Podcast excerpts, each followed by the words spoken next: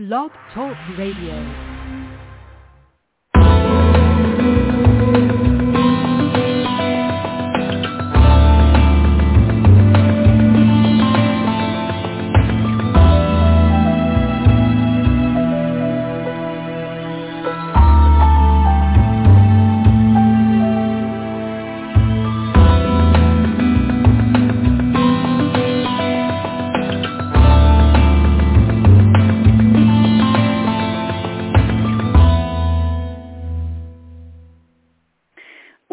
Friend and truth seeker. You are listening to PGN Prophetic Grace Network. This is Secrets Revealed. Understand the book of Revelation from start to finish. Today is Sunday, October 8th of 2023, and we will hear the millennial reign prophecy in the book of Revelation. The millennial reign prophecy is the 10th of 12 prophecies in the book of Revelation. I invite you to be with me and with us every Sunday and every Thursday as we unlock the secrets in the book of Revelation. You can listen live at 12 p.m. Central, 1 p.m. Eastern on Sundays. And in October of 2023, we have analysis and discussion of the millennial reign prophecy with me, Nicole, your Book of Revelation research scientist, and these uh, discussions and analyses are happening again on Sundays and on Thursdays, 12 noon Texas time on Sundays and 10 a.m. Texas time on Thursdays. You can listen uh, several ways. You can listen live. You can listen live via our PGN phone number. There are two PGN phone numbers. If you're listening to this program the phone number is one three one nine five two seven six zero two seven. So that's the original PGN phone number one three one nine five two seven six zero two seven. Not to be confusing, but to make sure you have all the information you need to listen to our main PGN program. That's Prophet Randy Chandler on Monday, Tuesday, Wednesday, and Thursday nights at uh, 9 p.m. Central Time, 10 p.m. Eastern Time, that phone number is 1319-527-6737. For this program, you can listen live using the 6027 phone number. You can listen live via the Internet. So if you have any Internet-enabled device, you can go to blogtalkradio.com back forward slash, let me say that again, if with any internet enabled device, you can listen live. So if you have a desktop computer, a tablet, your cell phone, a laptop, any internet enabled device, maybe you have a fancy watch that's internet enabled. If you have any internet enabled device, you can listen to the live broadcast or you can listen to an archived broadcast of this program by going to blogtalkradio.com com forward slash live prophetic. So I encourage you and invite you to do that. Another way to interact with me and with us here at PGN is to use the PGN text number. Now, the PGN text number, uh, for the purposes of this program, is to communicate a question, or you can share your perspective or your prayer request. That PGN text number is one 214-505-8719. That's 1-214-505-8719. All the texts go to uh, Prophet Randy Chandler. When he receives your text, he will share it with me, your PGN host for Secrets Revealed, Understand the Book of Revelation from start to finish, and I will follow up either during the live broadcast or in a future program. So thank you for doing that for being here with me and with us. I never take for granted your time. I value your time very much. And so we're going to get to it focused on hearing the book of Revelation. There's a special blessing that comes on every person who hears the book of Revelation. And I want to share with you uh, what I want to share with you what the Bible says about hearing the book of Revelation and why it's valuable to give your time to it. So in Revelation chapter 1, verse 3, it says, God blesses the one who reads the words of this prophecy to the church, and he blesses all who listen to its message and obey what it says for the time is near. So the book of Revelation begins with this is a revelation from Jesus Christ. And then it says, uh, he sent an angel to present this revelation to his servant John, who faithfully reported everything he saw. And then finally, and again, God blesses the one who reads the words of the this prophecy to the church, and he blesses all who listen to its message and obey what it says. So what is the message of the book of Revelation? The message of the book of Revelation is there are soon coming realities. And John the Revelator was shown the soon coming realities. We just heard in verse 2 of chapter 1 that John, quote, faithfully reported everything he saw. So the revelation is the actual revealing of Jesus Christ to the entire world. When does that happen? It happens at his second coming. So John the Revelator was shown 12 visions by who? It says in verse 1 again, he sent an angel to present this revelation to his servant John. So what does it mean to present this revelation? John the Revelator was shown by the angel of the Lord external visions with sound.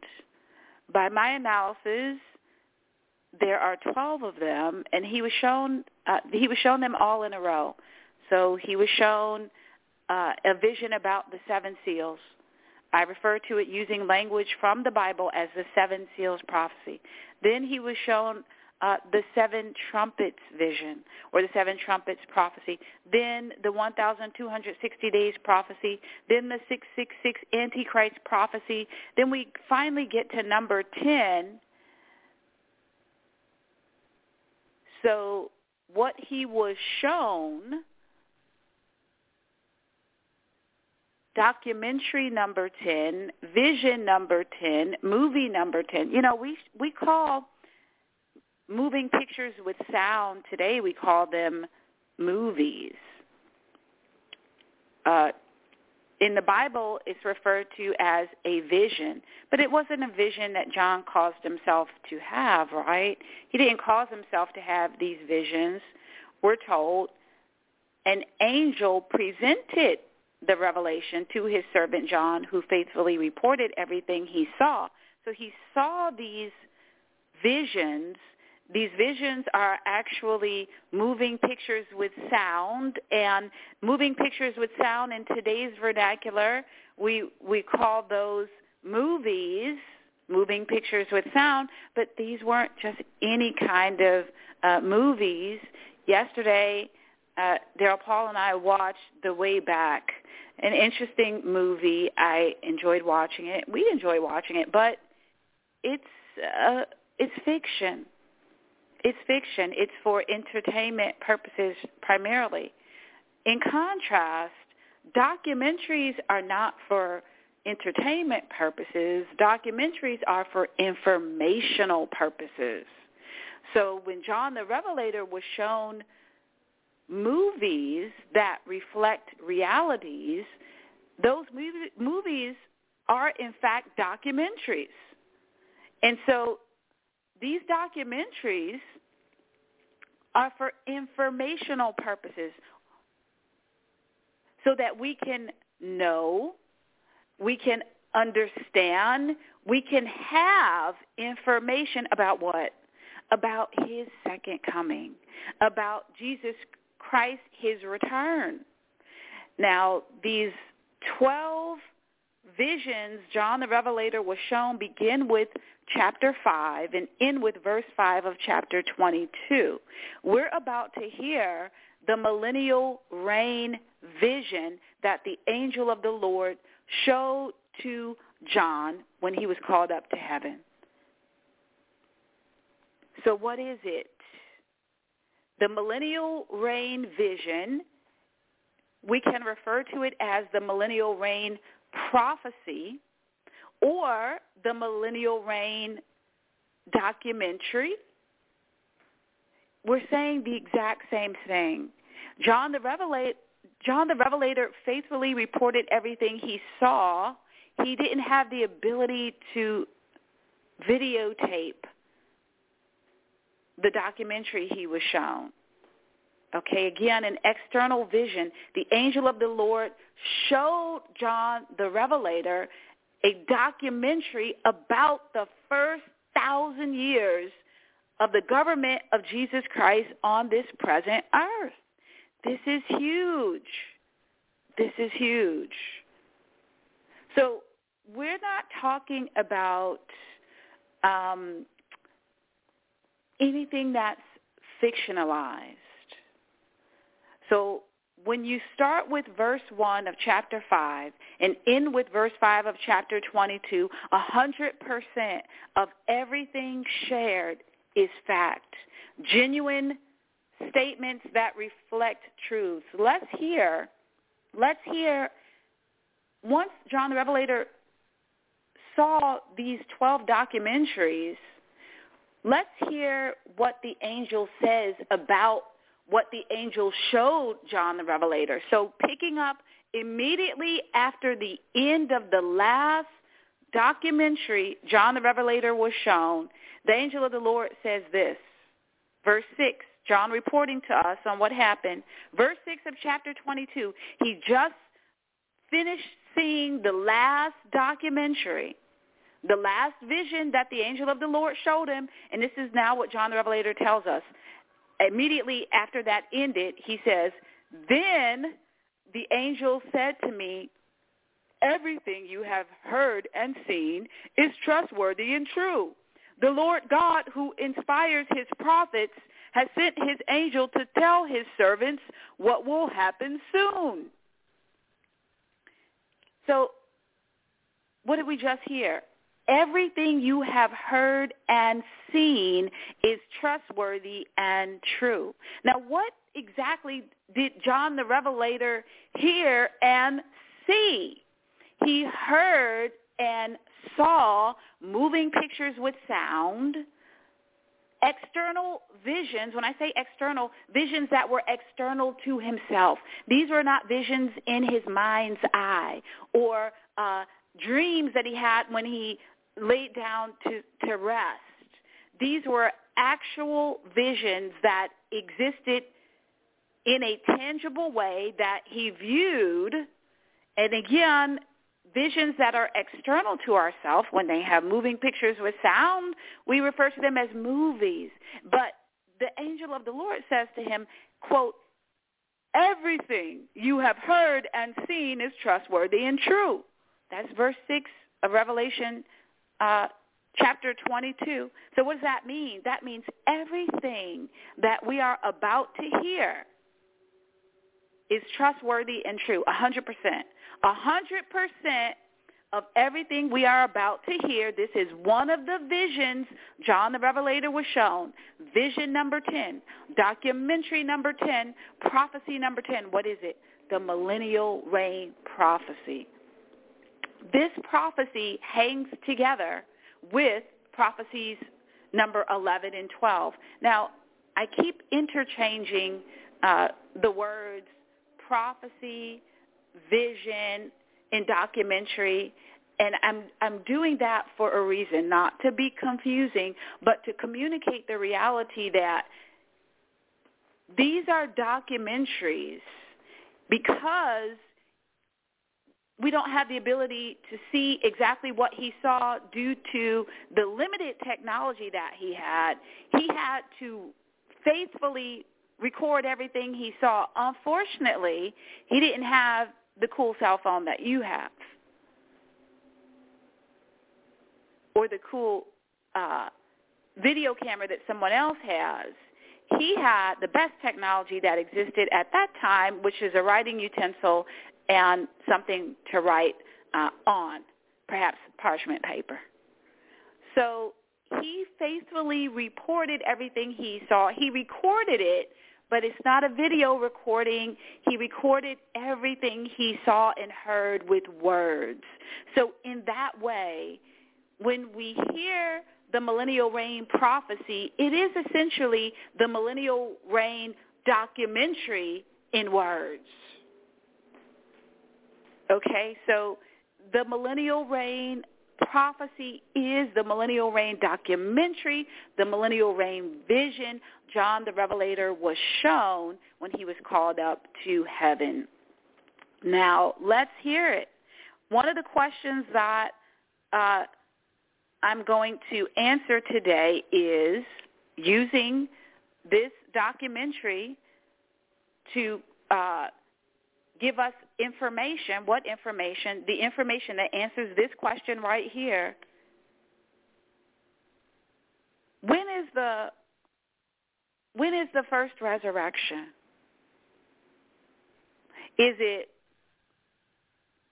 before the great tribulation?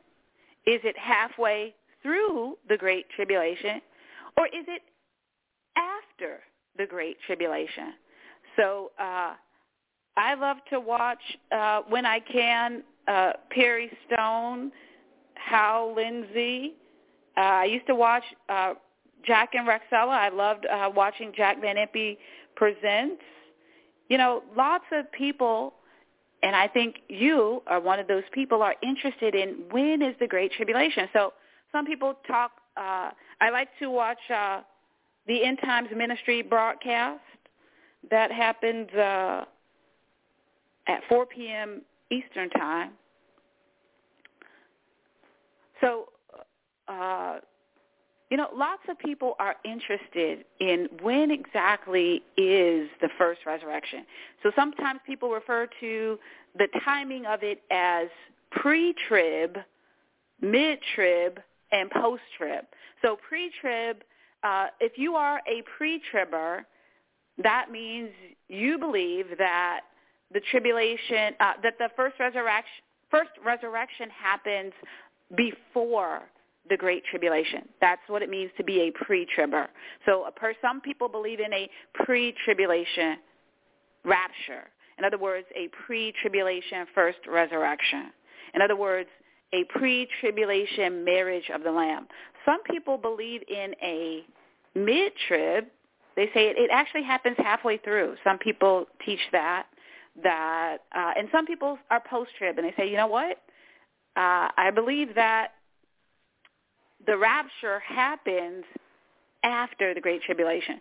So I am not going to um, share with you my opinions because I don't think that's very valuable.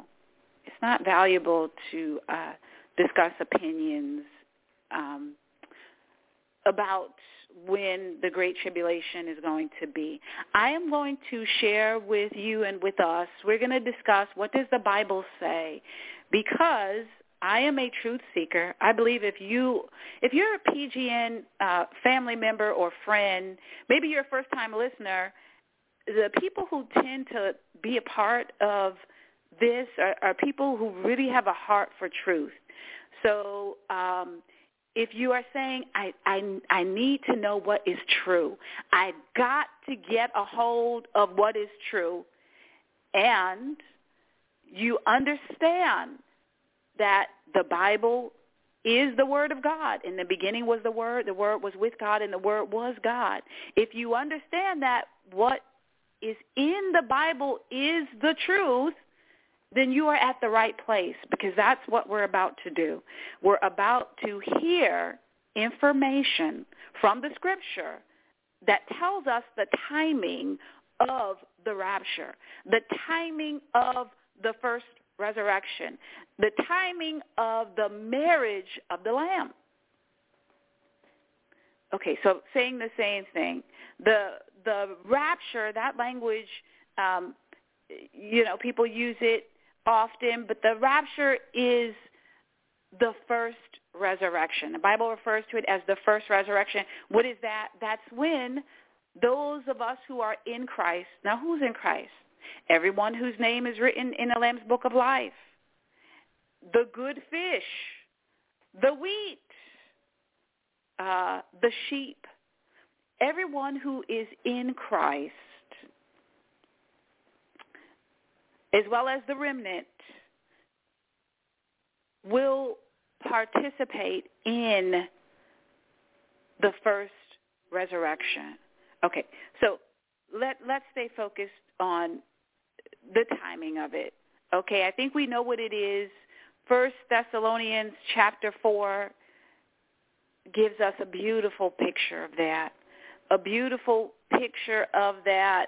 Uh, let's hear that picture for a second. Then we're going to go to uh, the millennial reign prophecy. So our question is, when is the first resurrection? And let's let's hear what happens and what it looks like. So in First Thessalonians verses 15 to 17, we are told what will happen at the first resurrection. Here's what it says. We tell you this directly from the Lord. We who are still living when the Lord returns will not meet him ahead of those who have died. For the Lord himself will come down from heaven with a commanding shout, with the voice of the archangel, and with the trumpet call of God. First, the believers who have died will rise from their graves. Then, together with them, we who are still alive and remain on the earth will be caught up in the clouds to meet the Lord in the air. Then we will be with the Lord forever. So encourage each other with these words. That's 1 Thessalonians chapter 4, verses 15 and 18. Now I notice two things here. In verse 15 it says, we who are still living when the Lord returns. Did you hear that? We who are still living when the Lord returns. That if he's telling us about that, he has a reason. He's he's telling us a secret. There are those of us who will what? Be quote still living when the Lord returns. So we haven't even gotten to the uh, the millennial reign prophecy yet. But if we go to First Thessalonians, we hear a secret revealed, and that secret is that there are those of us who will quote, who will be quote still living when the Lord returns. Now, when does he return? He returns at the time of the second coming and the beginning of that is the marriage of the Lamb, the first resurrection. And then we heard in this same chapter, in these same uh, verses, we go down just a little ways, and it says, then together with them, we who are still alive and remain on the earth. So after those people who are in heaven, but they're disembodied spirits, they're in Christ and they're in heaven, but they're disembodied spirits. They're going to get their peak performance glorified, immortal bodies first. But there's a group of believers, I believe that some of us who are listening to this today, some of us are going to be in that group, I believe. There's a group of people who, it says, we who are still alive and remain on the earth, remain on the earth, will be caught up in the clouds to meet the Lord in the air, then together with them. So it communicates that there's a group of people, a group of believers who will be here at the time of the first resurrection, still on the earth. Okay, now let us go. Let us go to get the definitive scripture. I think, you know, in Matthew there's useful scripture there to, for understanding the timing, the timing of the first resurrection.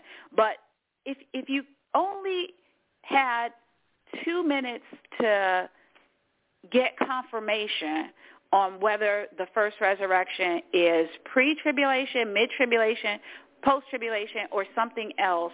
If you only had two minutes to get confirmation on that, I believe you ought to go to Revelation chapter 20, verses 1 to 10.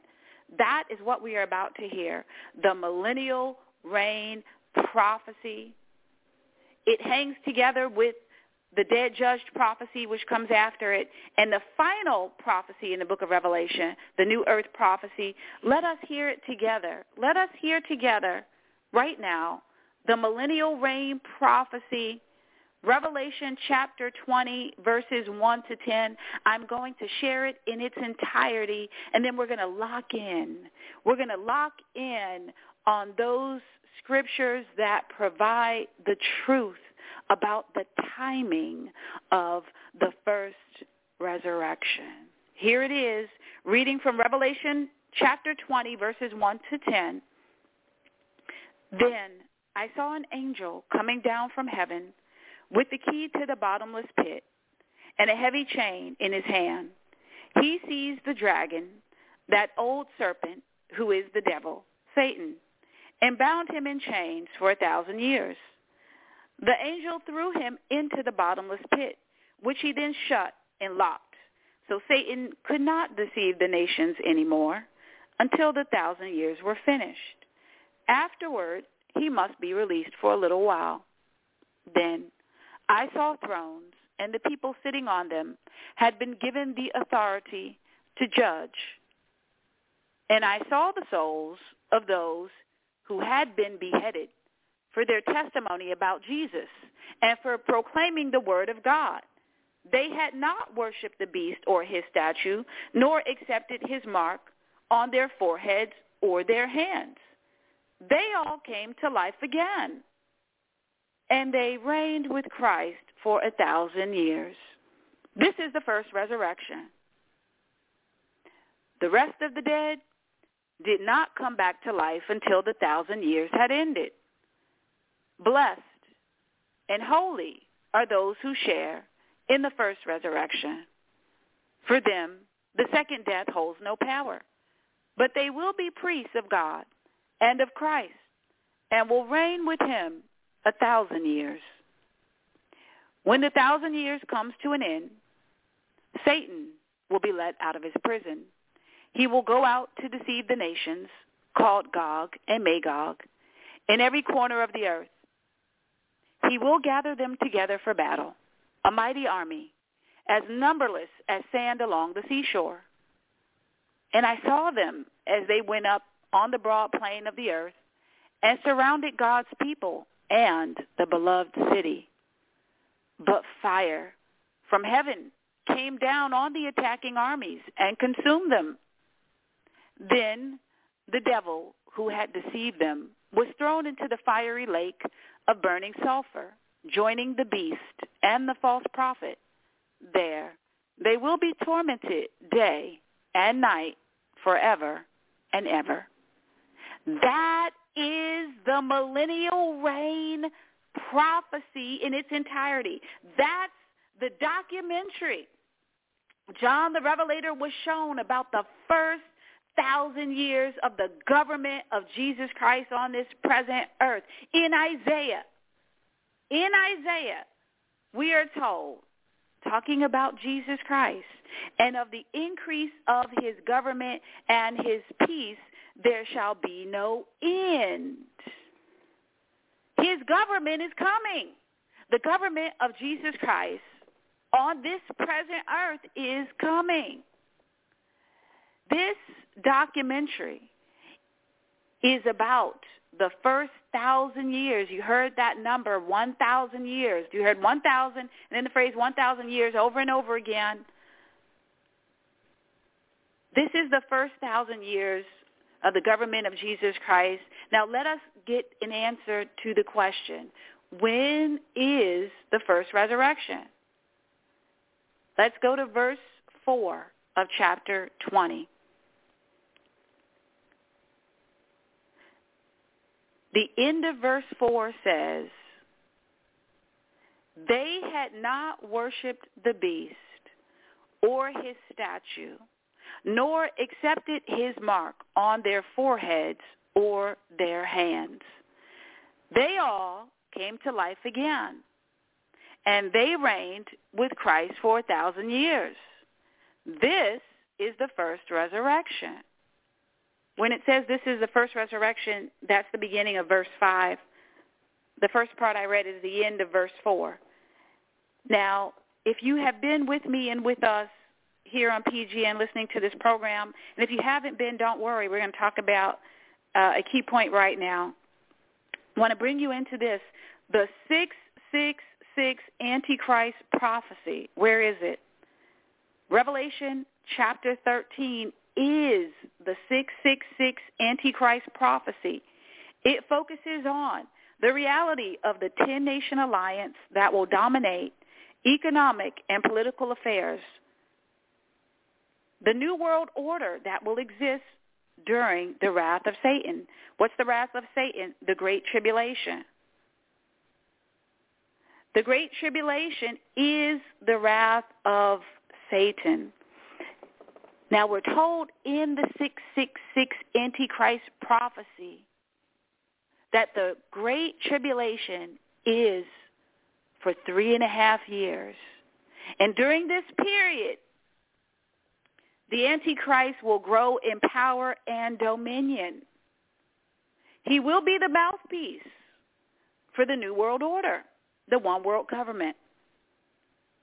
At the end of the 666 Antichrist prophecy, the actions of his partner, the false prophet. In this prophecy, the false prophecy is uh, the false prophet is referred to as quote another beast end quote. So in the book of Revelation, sometimes the Antichrist is referred to as a beast.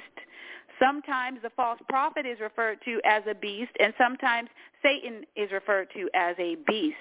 They're all a part of the unholy trinity. Satan and his two flunkies, the Antichrist and the false prophet. Now let's talk about the relevance of the 666 Antichrist documentary, Revelation chapter 13.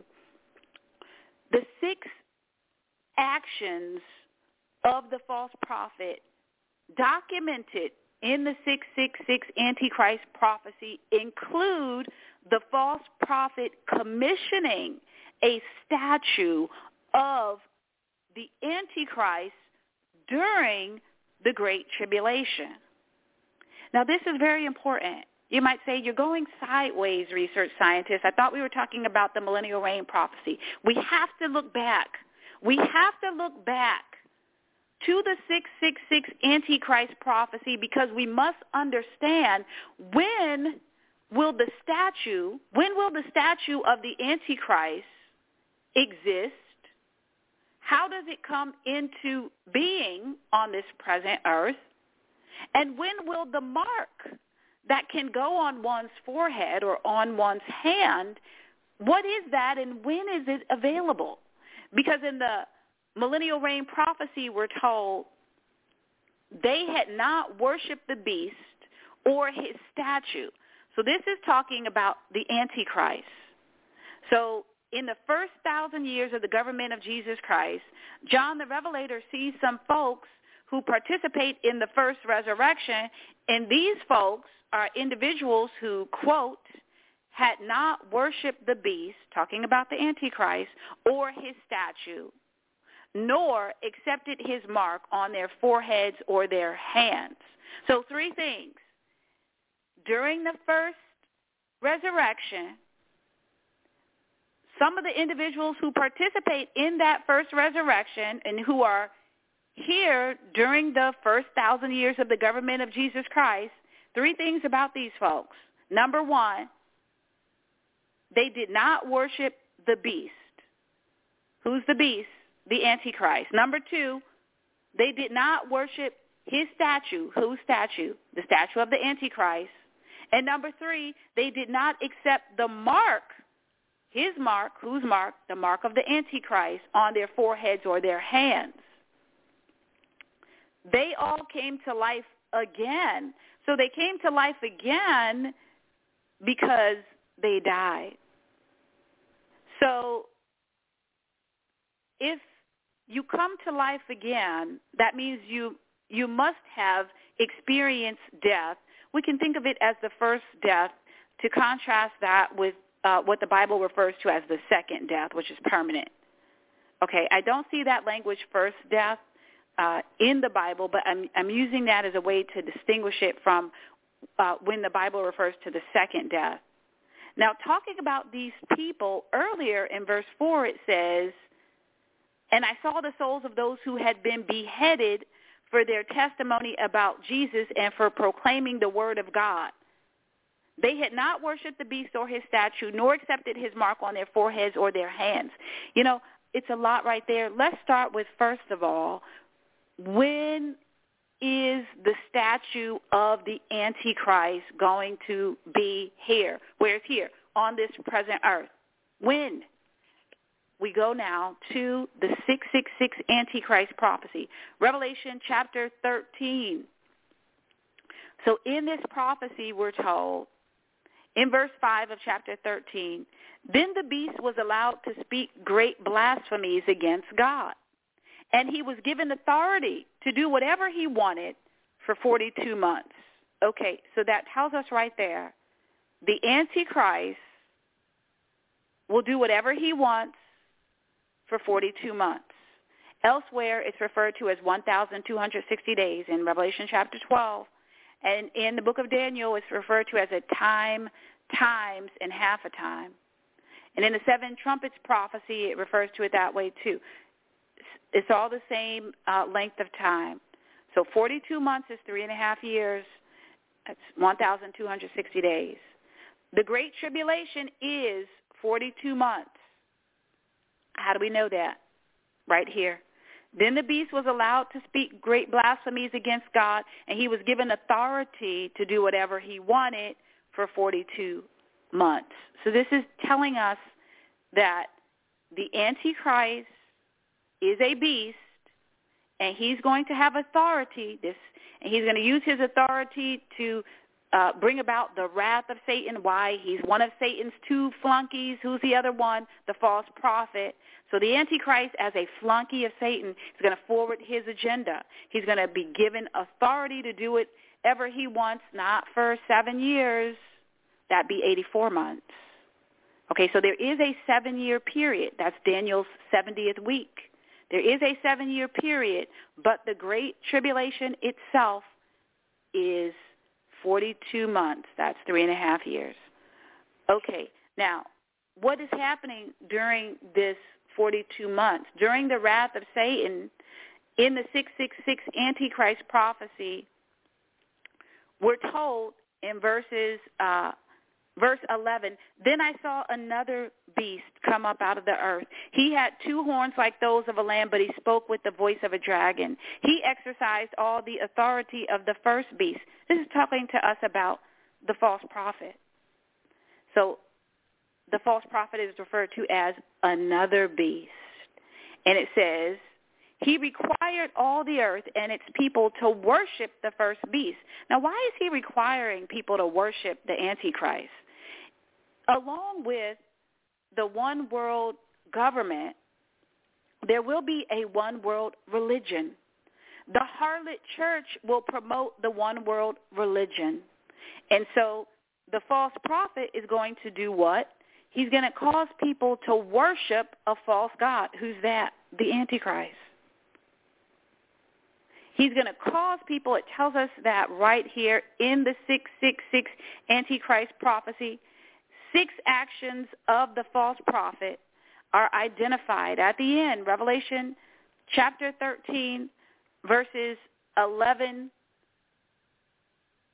verses uh, 11 to 16 give us six actions of the false prophet during the Great Tribulation.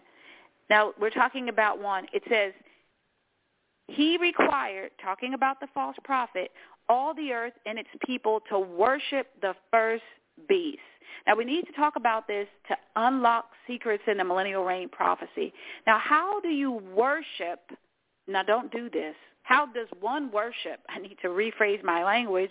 Uh, how does one worship the first beast? To worship the first beast, an individual must worship the Antichrist. The Antichrist uh, is the first beast referred to in the 666 Antichrist prophecy. Now, how how how does one do that? Well, the Bible tells us. Let's go to verse 14 in the same chapter. It says, he ordered the people to make a great statue of the first beast. He ordered the people to make a great statue of the first beast. Who? Another beast, the false prophet. This happens when? During the 42 months when the first beast is given the authority to do whatever he wants. So we know from the book of Daniel that the ten kings are already in place. Three are put down when uh, the Antichrist emerges. We know that from uh, Daniel chapter 8. That's uh, Daniel's little horn dream. Daniel chapter 8, Daniel's little horn dream. So the statue referred to in the millennial reign prophecy, it happens during the Great Tribulation. It is commissioned by the false prophet during the Great Tribulation. Once it is commissioned, now let's go back and hear this. It says in Revelation chapter 13, verse 14, he ordered the people to make a great statue of the first beast. Then it says in verse 15, he was then permitted to give life to this statue so that it could speak. And finally, then the statue of the beast commanded that anyone refusing to worship it must die. The statue itself talks. How does it talk? The false prophet endows it with the ability to speak. Now, is that technology or the supernatural uh, supernatural power from Satan? We're not told here, but we are told that the false prophet uh, gives life to the statue um, so that it could speak. Here's the take-home point. Then the statue of the beast commanded that anyone refusing to worship it must die. Now we finally get to the point. How do you worship the statue? It says, then the statue of the beast commanded that anyone refusing to worship it must die. So the statue gives some sort of instruction to those individuals gazing upon it, those individuals perceiving it, experiencing it as a tangible uh, thing, a living thing that speaks. And in fact, it says anyone refusing to worship it must die. Now you might recall, you might recall from Daniel, uh, Daniel chapter 2, Nebuchadnezzar's statue dream. That's also another uh, nuts situation. What do I mean? So Nebuchadnezzar had a great statue of himself uh, commissioned, and then it was created, and then whenever the musical instruments made sound, people were supposed to worship the statue. Let's go there for a second. Let's go there to Daniel chapter 2. So we see that people who are inspired by Satan, uh, they come back to the to the same wrong thoughts, the same wrong ideas, the same wrong objectives, and uh,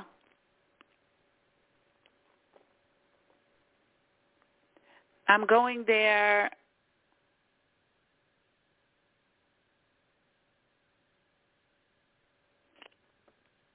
Okay, let's see if I can pull this up. Okay, I don't have it in front of me. Okay, because I'm in Daniel chapter 1. Let me go to Daniel chapter 2. So what are we talking about? The statue the false prophet will commission a statue of the Antichrist. we're told in the millennial reign prophecy that there are people who refuse to worship the statue.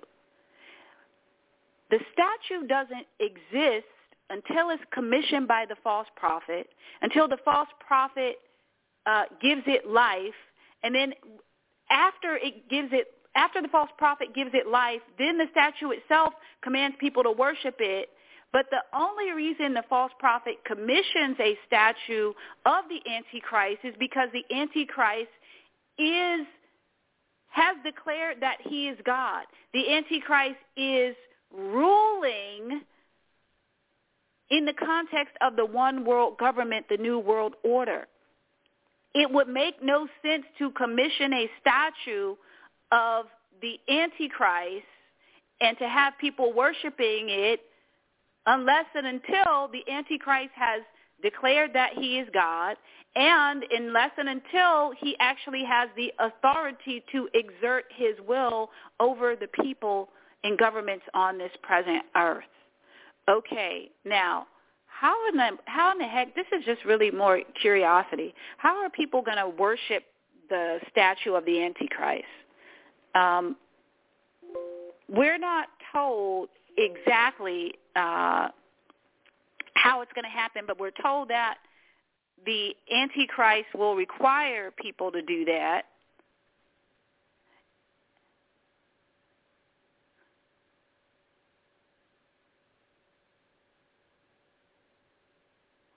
Okay, and so in Daniel chapter 2, we have the the statue dream, which is about the five governments, and then we learn about the one world order at the end. But that's actually not the chapter I want to talk about. I want to talk about the chapter where um, when the musical instruments play, you then you have to uh, then you have to worship it. That's in Daniel chapter three Okay, let's go there. I'm curious. Maybe I don't know if you're curious, but I'm curious about um, how how are folks going to actually be commanded to worship the statue? Okay, here it is finally. Daniel chapter three. This is actually um, Nebuchadnezzar's flaming furnace dream. Let's hear about how people are supposed to worship, or how people were required to worship there. Daniel chapter 3 says, King Nebuchadnezzar made a gold statue 90 feet tall and nine feet wide, and set it up on the plain of Dura in the province of Babylon. Then he sent messages to the high officers, officials, governors, advisors, treasurers, judges, magistrates, and all the provincial officials to come to the dedication of the statue he had set up. So all these officials came and stood before the statue King Nebuchadnezzar had set up. So this is actually a repeat of wrong thinking, right? So we should all worship the Lord our God. We should all worship Jesus Christ, God the Father. Uh, but here, Nebuchadnezzar has created a statue of himself 90 feet tall, so that's pretty tall. Verse 4 says, Then a herald shouted, People of all races and nations and languages, listen to the king's command. When you hear the sound of the horn, flute, zither, lyre, harp, pipes, and other musical instruments. Bow to the ground to worship King Nebuchadnezzar's gold statue.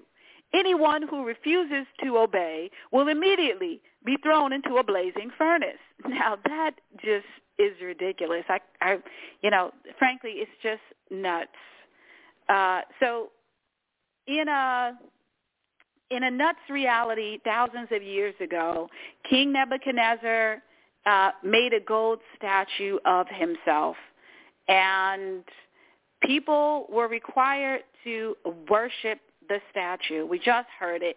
Revelation chapter 3 verses, I'm sorry, Daniel chapter 3 verses 1 to 6. There's a gold statue and people are required to worship the statue. How do they do it? So at that time, they had music sound. So uh, music played. Sometimes it was a horn, or it could be a flute, or a zither, or a lyre, or a harp, or pipes, or other musical instruments. And when an individual heard the sound of any of these musical instruments, then the individual was required to worship the statue, specifically how? Quote, bow to the ground, to worship King Nebuchadnezzar's gold statue. That's how worship of that statue, uh, that, that was how worship was operationalized, if you will. At that time, they said to demonstrate that you are worshiping the statue of King Nebuchadnezzar, you need to bow to the ground. You need to bow to the ground at the sound of the musical instruments. Do it.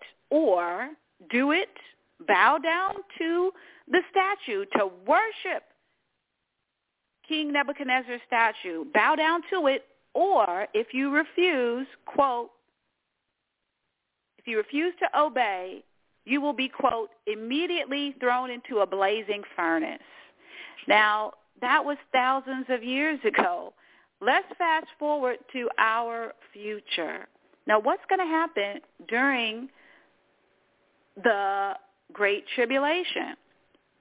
What's going to happen during the Great Tribulation? It says in Revelation chapter 13, talking about the 42-month period during which the Antichrist, the first beast, during which the Antichrist will have authority to do whatever he wants. Uh, we heard that the that another beast, the false prophet, will commission a statue of the first beast, that's the Antichrist. And then what's going to happen? He was then give he was then permitted to give life to the statue so that it could speak. Then the statue of the beast commanded that anyone refusing to worship it must die. Okay, so you know, Satan's not original. He had this Nebuchadnezzar doing this years ago. Now he's going to have uh, the false prophet doing the same thing. At, at that time, they said if you if you don't worship the statue, you're going to die via the flaming furnace.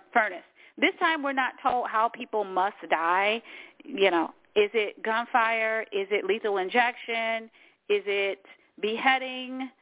Um, I'm going to guess it's beheading because that's the language used in the millennial reign prophecy. Maybe it's not limited to that, but it appears that it will necessarily include it.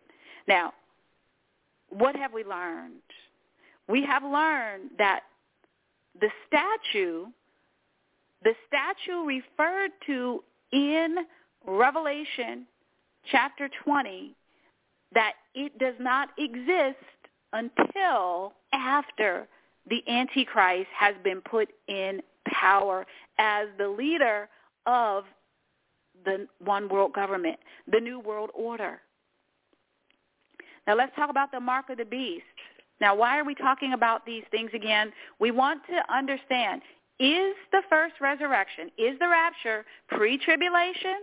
Is it mid-tribulation or is it post-tribulation?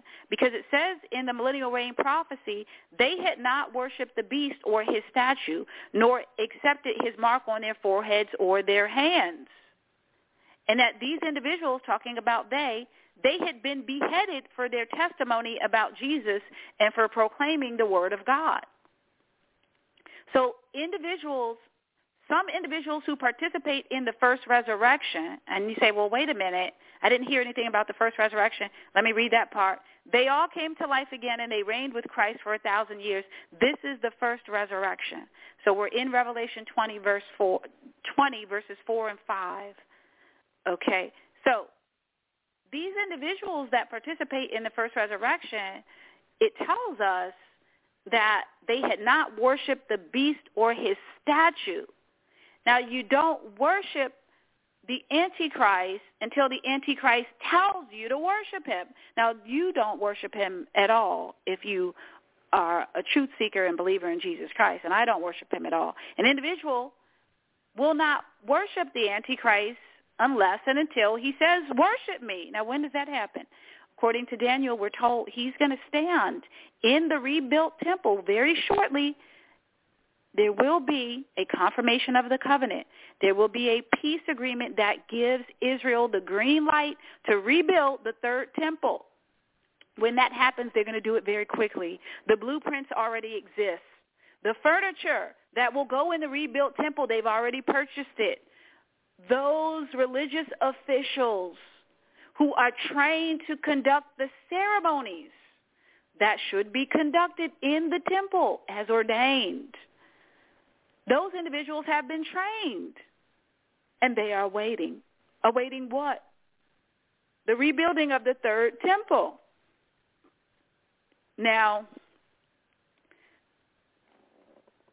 once the temple is rebuilt in our lifetime, that will happen very soon. The red heifers that we believe will be used in the ceremonies when the third temple is rebuilt. Those red heifers traveled from Texas to Israel. That happened last year. They are there. The blemish-free, perfect red heifers. They'll pick one of them. Now, getting back to uh, this statue, the Antichrist is going to stand, according to Daniel. He's going to he's going to stand in the rebuilt temple, and he's going to declare that he's God. And that is why his partner, the false prophet, the head of the harlot church, this is all discussed, uh, the head of the harlot church and his uh, ministry is discussed in the purple and scarlet prophecy in the book of Revelation. But right now we're talking about the millennial reign prophecy and the 666 Antichrist prophecy. Um, the statue does not exist until the Antichrist has declared that he's God. The false prophet will agree. The false prophet, the head of the harlot church, will agree. And because he agrees, he will commission a statue of the Antichrist who he will be telling people is God. It's a lie from the pits of hell. But he will tell people just like the Antichrist will tell people that he is God, the false prophet is going to echo that sentiment. He's going to repeat that lie. He's going to make that assertion as the head of the one world religion. Then he's going to commission a statue of the Antichrist because he believes that the Antichrist, I don't know if he believes it, but he's going to say that the Antichrist is God. He's going to say that the Antichrist is God. And so he's going to commission a statue of the Antichrist. Now, why do we keep going on and on about this statue? The statue only exists once the Antichrist is the head of the one world government. Once he's in power during these 42 months. So when we go to the millennial reign prophecy, and we're trying to figure out, well, okay, when when did the first resurrection happen? Because now everybody's already here. We're all going to be here. Every believer, everyone in Christ is going to be here uh, during the millennial reign. But when did the first resurrection happen? When did it happen? Well, we're told here that some participants in the first resurrection that some of those individuals refused to worship the statue. It says, again, Revelation 20, verse 4, they had not worshipped the beast or his statue. So you can't refuse to worship the statue of the Antichrist unless the statue of the Antichrist exists. It doesn't exist until the Antichrist declares that he is God. And it doesn't exist until the false prophet becomes the head of the one world religion and commissions the statue and gives life to it. And that doesn't and after that happens, then the statue will command people to worship it. None of those things happen until the great tribulation. Now don't hang up. Don't turn off the internet. Let's let's let's wrestle with these scriptures. What do I mean by that? Let's get a hold of these truths. Now, if you're like me, you love watching uh, TBN, Daystar, some of these other things, and uh, lots of great teaching on these programs. Now, there's some movies that they show. Some of the movies on uh, different networks line up 100%, maybe, or line up uh, the majority with the Word of God. Sometimes they don't. Now, you might say, well, in the movie, I saw this thing or that thing happen and that's fine. But we're not talking about a movie. We're talking about the Word of God. The Word of God is infallible. The Word of God is true. Now, I'm not going to take the word of uh, a human being over the Word of God. I, I won't do it. I don't care who you are. Now, certainly, I respect all humans, and I'm interested particularly in what other believers have to say and what you think and what you believe. I'm interested in it. But friend and truth seeker, I have to tell you the truth. I'm not going to take your word or anyone else's word over the word of God. And I don't think that you ought to do that either. I think that if I am talking, if uh, another person is talking, if you are talking to yourself, you ought to put the word of God ahead of your own thoughts, my thoughts, or anyone else's thoughts. Now, what does the word say? They had not worshipped the beast or his statue. They cannot worship the statue until it exists. It does not exist until the great tribulation is here and in play during those 42 months. Therefore, the idea of the pre-tribulation rapture, we must put that to bed. We have to set that aside. We have to set that aside. Now it's just a question in my mind of whether the uh, whether the rapture, the first resurrection, is mid-trib or post-trib. That's the question in my mind at this time. Have to set it aside. But perhaps let's look at one more thing before we set that aside. Verse 4 says, uh, nor accepted his mark on their foreheads or their hands. Let's talk about this.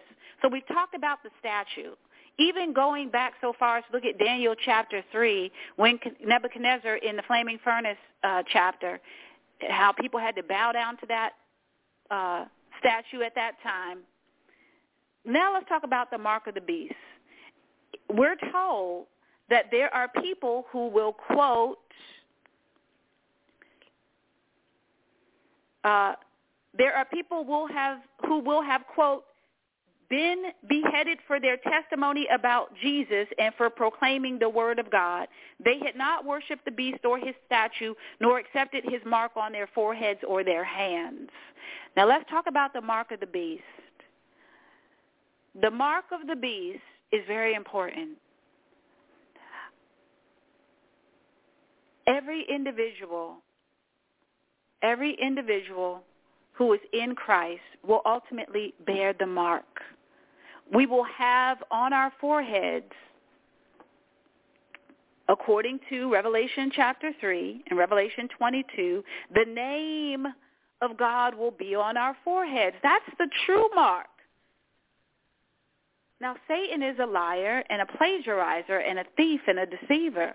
Now, God has declared to us in Revelation chapter 3 and Revelation chapter 22 that in the end, after the end of the world, after the end of the world, when we are in eternity future, experiencing eternal life on the new earth forever and ever, that 100% of us who are here, every person who has transitioned from mortality to immortality, we will have the mark of God. It'll be on our foreheads.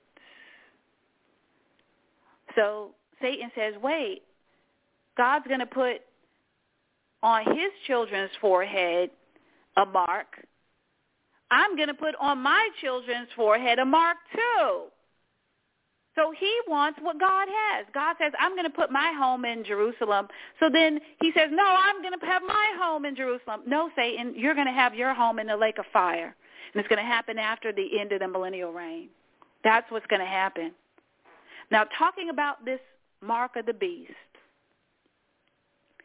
when is the mark available? Because we're told in the millennial reign prophecy that there are people who participate in the first resurrection who refuse the mark of the beast on their forehead or on their hands. The mark of the beast is not available yet. Now, does the technology exist? Perhaps. I don't know. It might.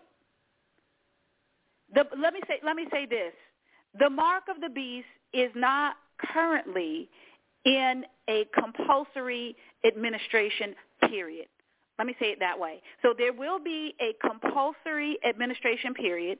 In other words, a period of time during which all humans will be ordered by the one world government to take the mark of the beast, a compulsory administration period of it uh, for the mark of the beast. Friend and truth seeker, we are not in that period of time. How do you know? Now, when I go to Whole Foods, they're telling me, I went to Whole Foods uh, a couple days ago, and they had something where I could put my hand up there to pay for my uh, purchase. I, I I don't even know what that is. I'm certainly not going to be putting anything in my hand. Um, that being said, for those folks who have done that, I don't believe it's the mark of the beast. I really don't. That doesn't mean that it isn't. I'm not I'm not going to put anything in my hand. I don't think you ought to either. However, there will be a compulsory administration period. Now, the mark of the beast itself, so not the technology that will be used to administer the mark of the beast, but the actual mark of the beast, it does not exist until the beast has been elevated to be status. The Antichrist, yes, he is here. Yes, he is alive on this present earth, but he has not yet taken on the role of Antichrist. Barack Obama existed in the year 2000, but he was not yet president. Now, I'm not saying Barack Obama is the Antichrist, okay? Let me be clear. Barack Obama is not the Antichrist. I do not believe that Barack Obama is the Antichrist. I am not saying that. I have never said that. But my point is this. The Antichrist is the Antichrist when he puts down three kings in the Ten Nation Alliance, and he emerges as the eighth king. He becomes the mouthpiece for the Ten Nation Alliance. He grows in power and dominion. So, you know, think about yourself if you're a mother or a father, although you existed at a certain age, it wasn't until your child was born that you became a parent. It's not until the Antichrist declares that he is God that he actually becomes the Antichrist, if you will, in the sense that he is in the role, he is acting out the uh, agenda. We are in the 42-month period where he legitimately has that authority.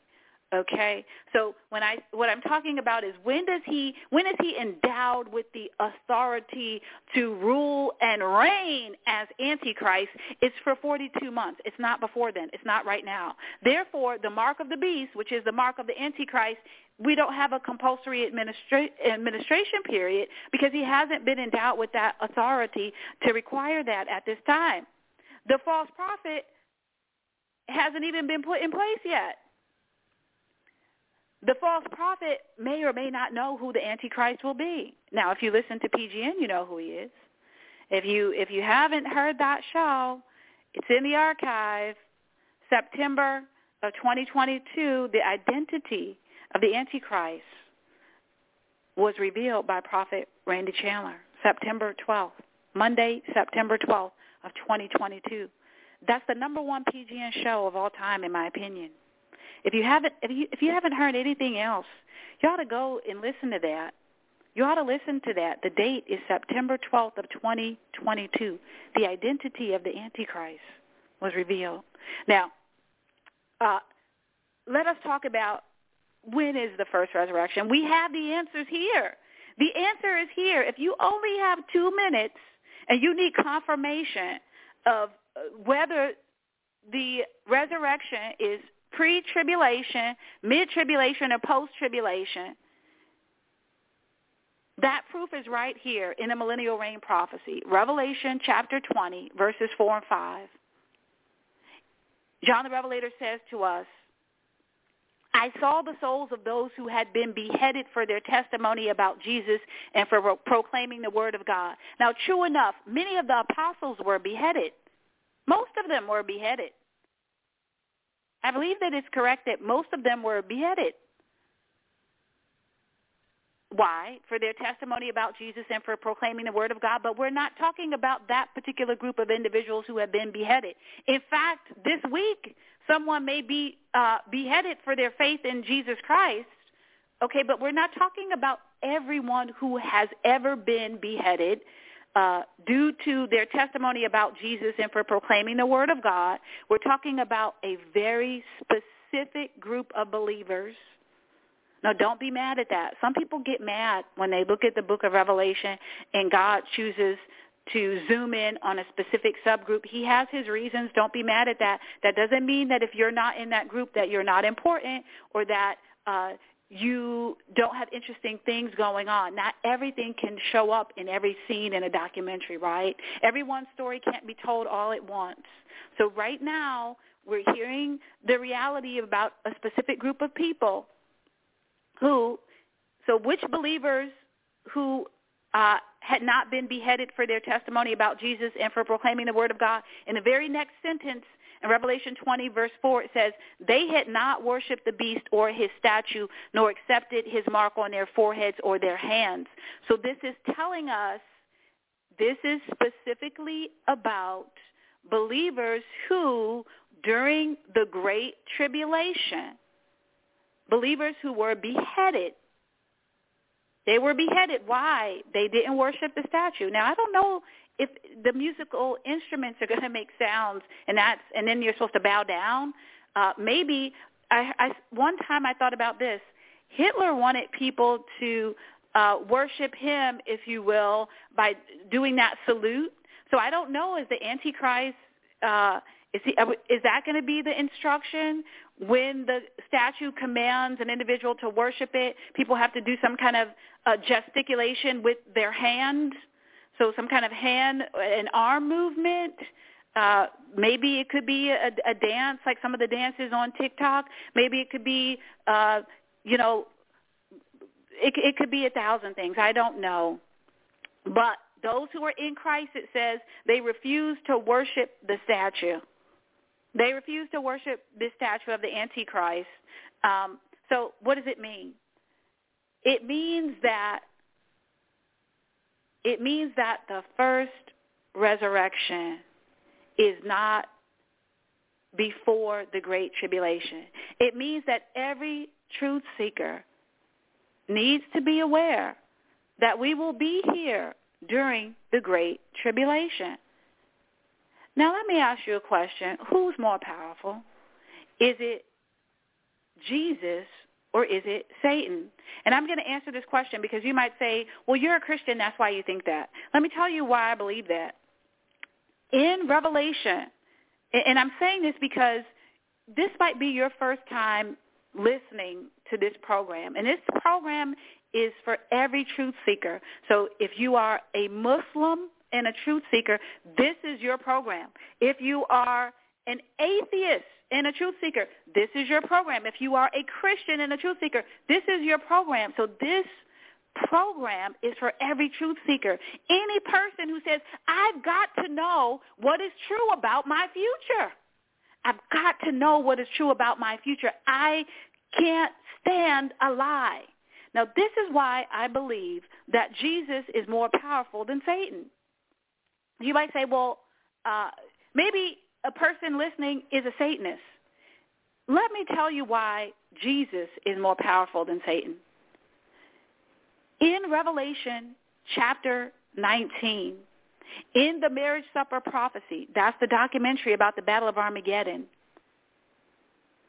we hear about how the Antichrist and the false prophet they will be destroyed. But in this prophecy that we heard today, we heard about the destruction of Satan. What does that mean?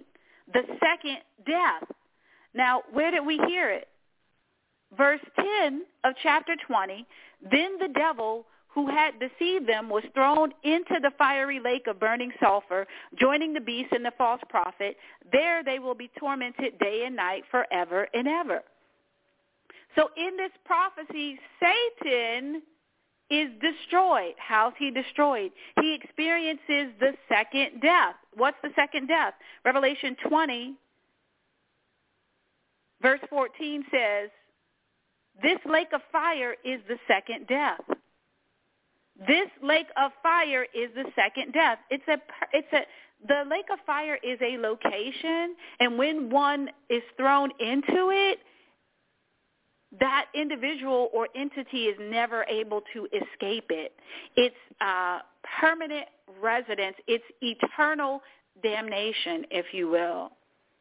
So if a person experiences eternal life, that is life on the new earth, and the person can go many places. But if the individual or entity is experiencing eternal damnation, that individual is limited to the lake of fire. It's a, it's uh it's very confining. Very confining.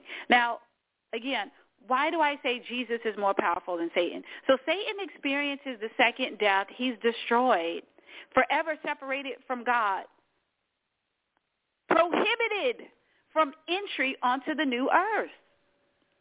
Now, if you've heard about the Garden of Eden, you know it's amazing.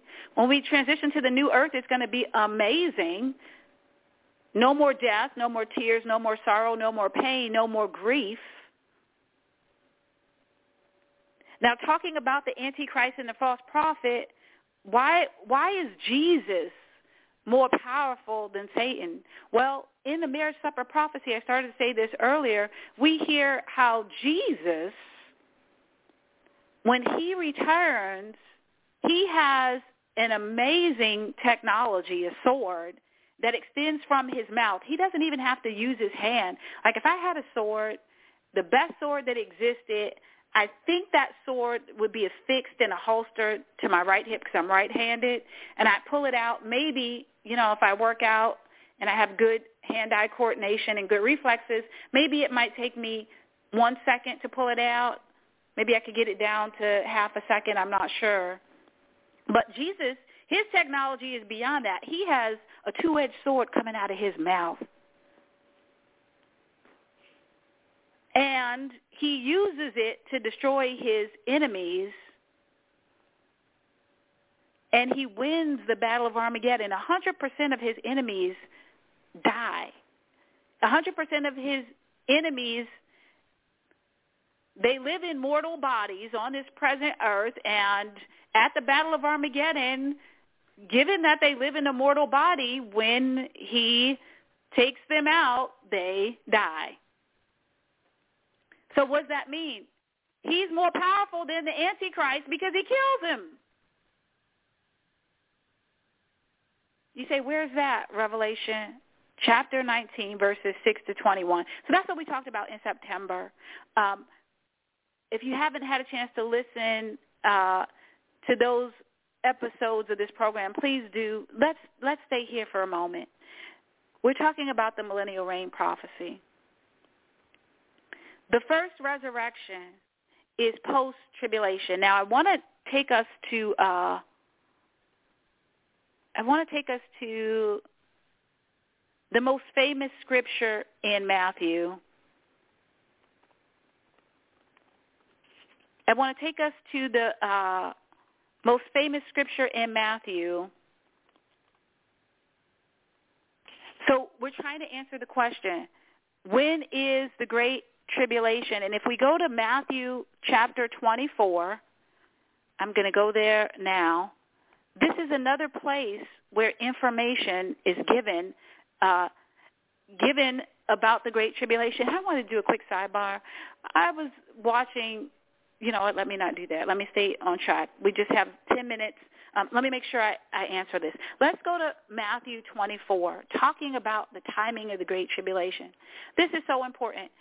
You know, one reason given for why you need to know that if you live long enough, you will be here during the Great Tribulation is because you need to make sure you don't take the mark of the beast.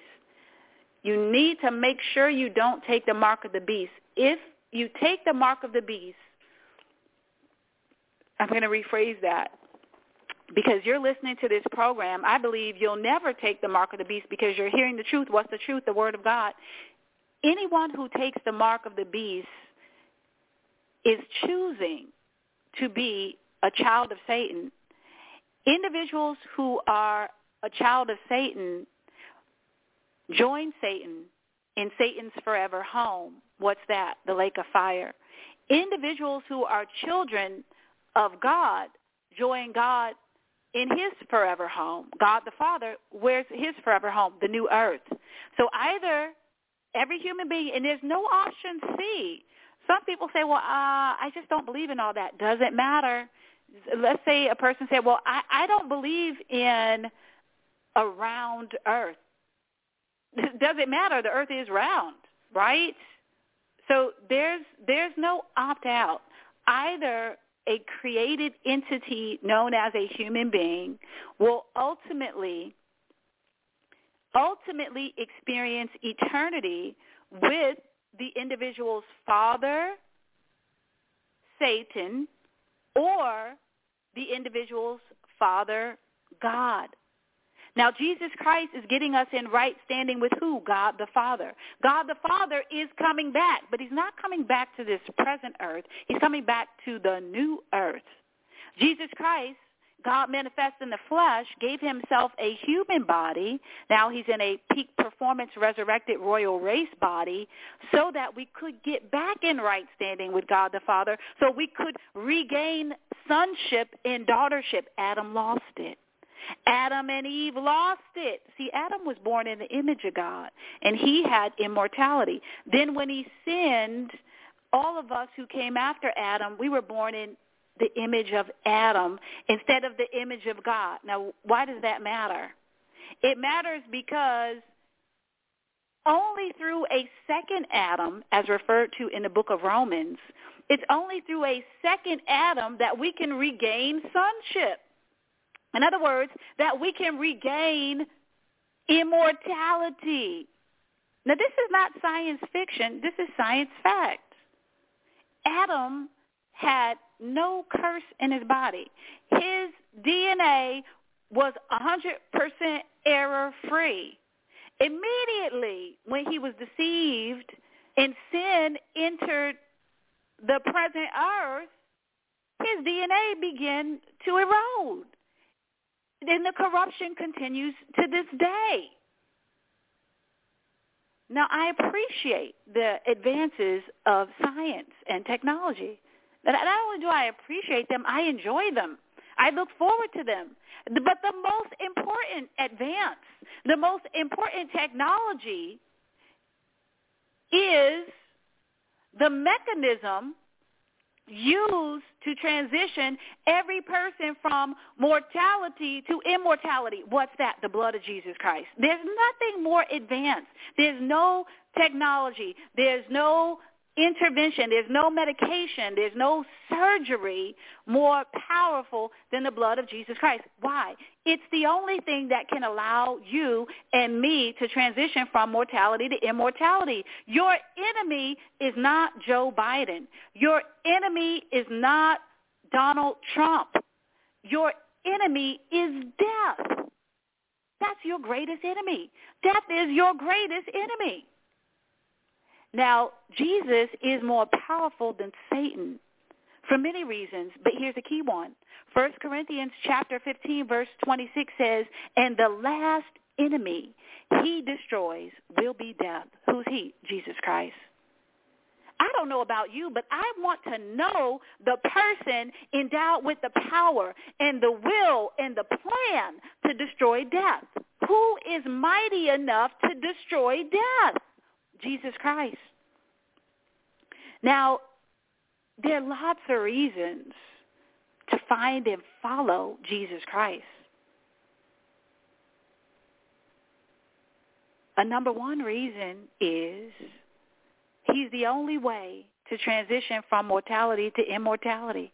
And he loves you enough. He loves you enough to offer you the opportunity the opportunity to get everything you need, your passport to the new earth. You know, you can't get on a plane without a passport. You cannot get to the new earth without your passport. You must be a child of God.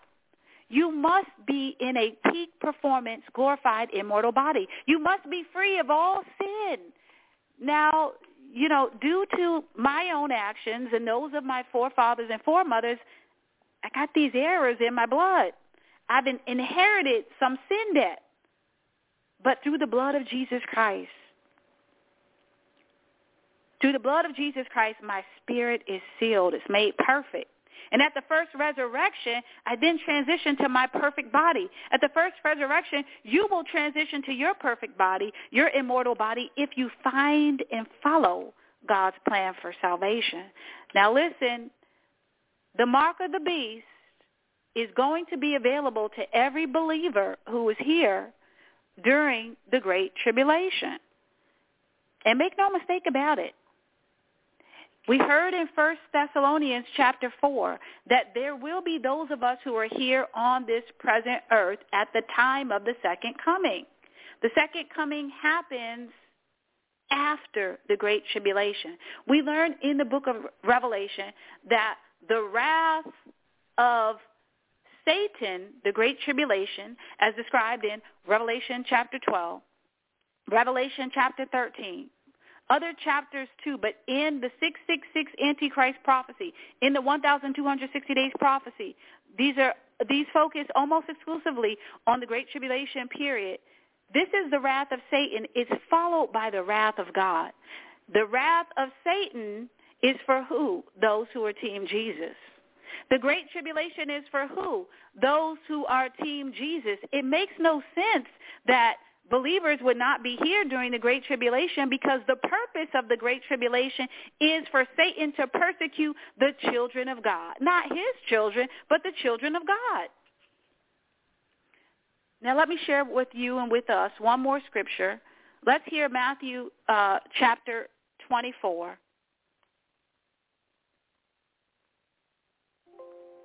In Matthew chapter 24, we're told that uh, Matthew 24, verse 29, immediately after the anguish of those days, the sun will be darkened, the moon will give no light, the stars will fall from the sky, and the powers in the heavens will be shaken. And then, at last, the sign that the Son of Man is coming will appear in the heavens. And there will be deep mourning among all the peoples of the earth. And he will send out his angels with the mighty blast of a trumpet, and they will gather his chosen ones from all over the world, from the farthest ends of the earth and heaven. In Matthew chapter 24, it's telling us that the first resurrection happens after, after the great tribulation of those days after the anguish of those days. It says in this translation, some translations say, uh, say uh, after the tribulation of those days. Listen, we are at time. I hope that this has been a good discussion for you. I look forward to uh, continued discussion and analysis next Sunday at 12 noon Texas time. And on Thursday at 10 a.m. Texas time. Thank you for being with me and with us until next time, friend, call out to God. He promises to show you great and mighty secrets.